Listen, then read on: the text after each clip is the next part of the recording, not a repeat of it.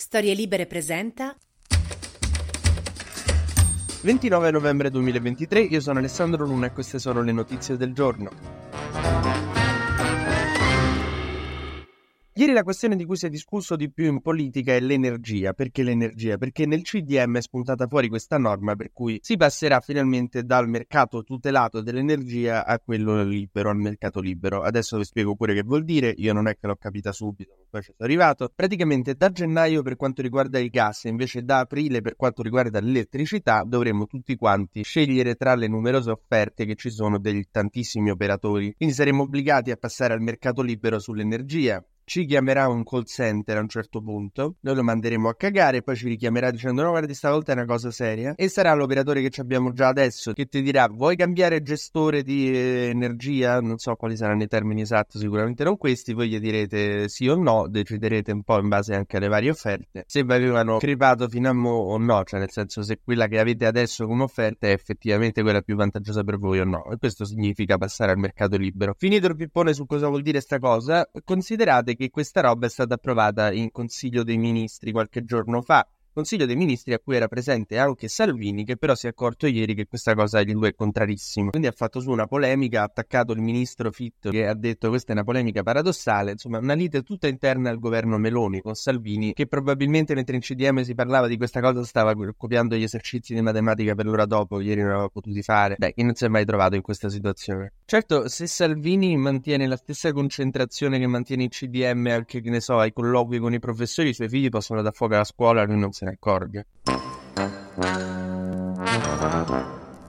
A notare questa contraddizione è stata soprattutto Elish Line che ha fatto ieri un evento proprio appunto per attaccare il governo e le contraddizioni del governo. Ha organizzato un super evento, una roba se di quelle pop, no? sei la segretaria nuova, giovane. Una videoconferenza stampa al Nazareno con Pierluigi Bersani. Se proiettava un film polacco degli anni 40 sull'autonomia energetica era una roba più frizzante. Però anche il PD è stato molto criticato perché dicono se siete stati proprio voi con il resto della maggioranza Draghi eh, a votare questa cosa nel PNR PNRR, perché effettivamente ricorda Fitto questo passaggio al mercato libero è incluso negli obiettivi del PNRR, quindi il PD che l'ha praticamente non scritto ma vidimato dice ma che che avrebbe protestato. Al che Schlein ha detto, eh vabbè, ma c'è stata la guerra di Putin in Ucraina, c'è stata la guerra in Israele, c'è una situazione diversa nel mondo per quanto riguarda l'energia, che è anche vero. Ad ogni modo, insomma, mo il governo dovrà risolvere sta magagna, capire se riuscirà a convincere Salvini o se no. Fitto dice, non capisco che fa polemica politica su questo, il provvedimento risale al 2022 e, eh, raga, però c'è anche voi il CDM, coinvolgetelo Salvini, cioè già non ha fatto tanti amici, poi c'ha difficoltà a seguire, se voi lo, lo coinvolgete un po' po', magari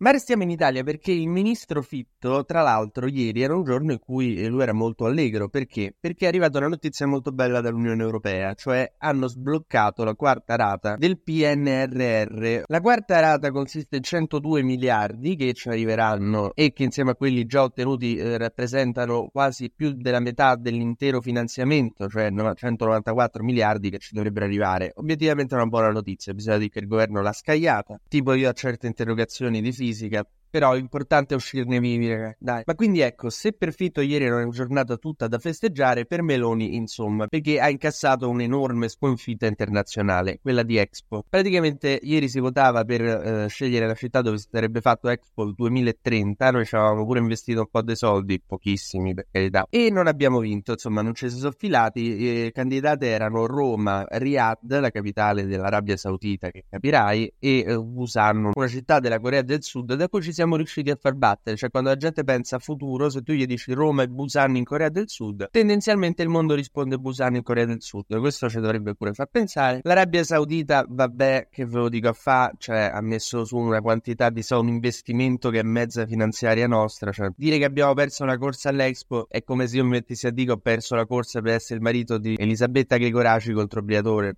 Non è che ci fosse tutta sta gara.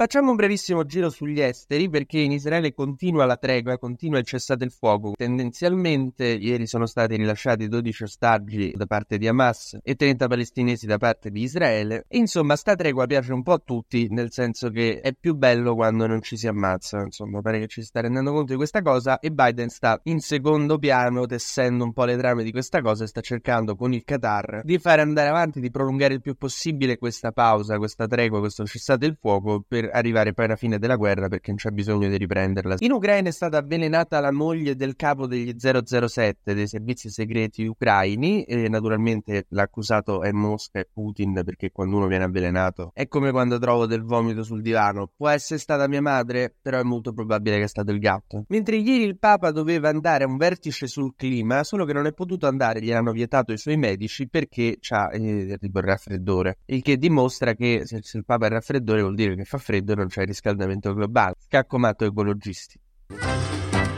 TG Luna torna domani mattina, sempre tra le 12 e le 13, su storielibere.fm.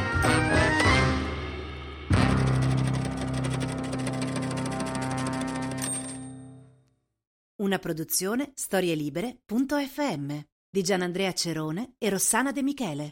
Coordinamento editoriale Guido Guenci.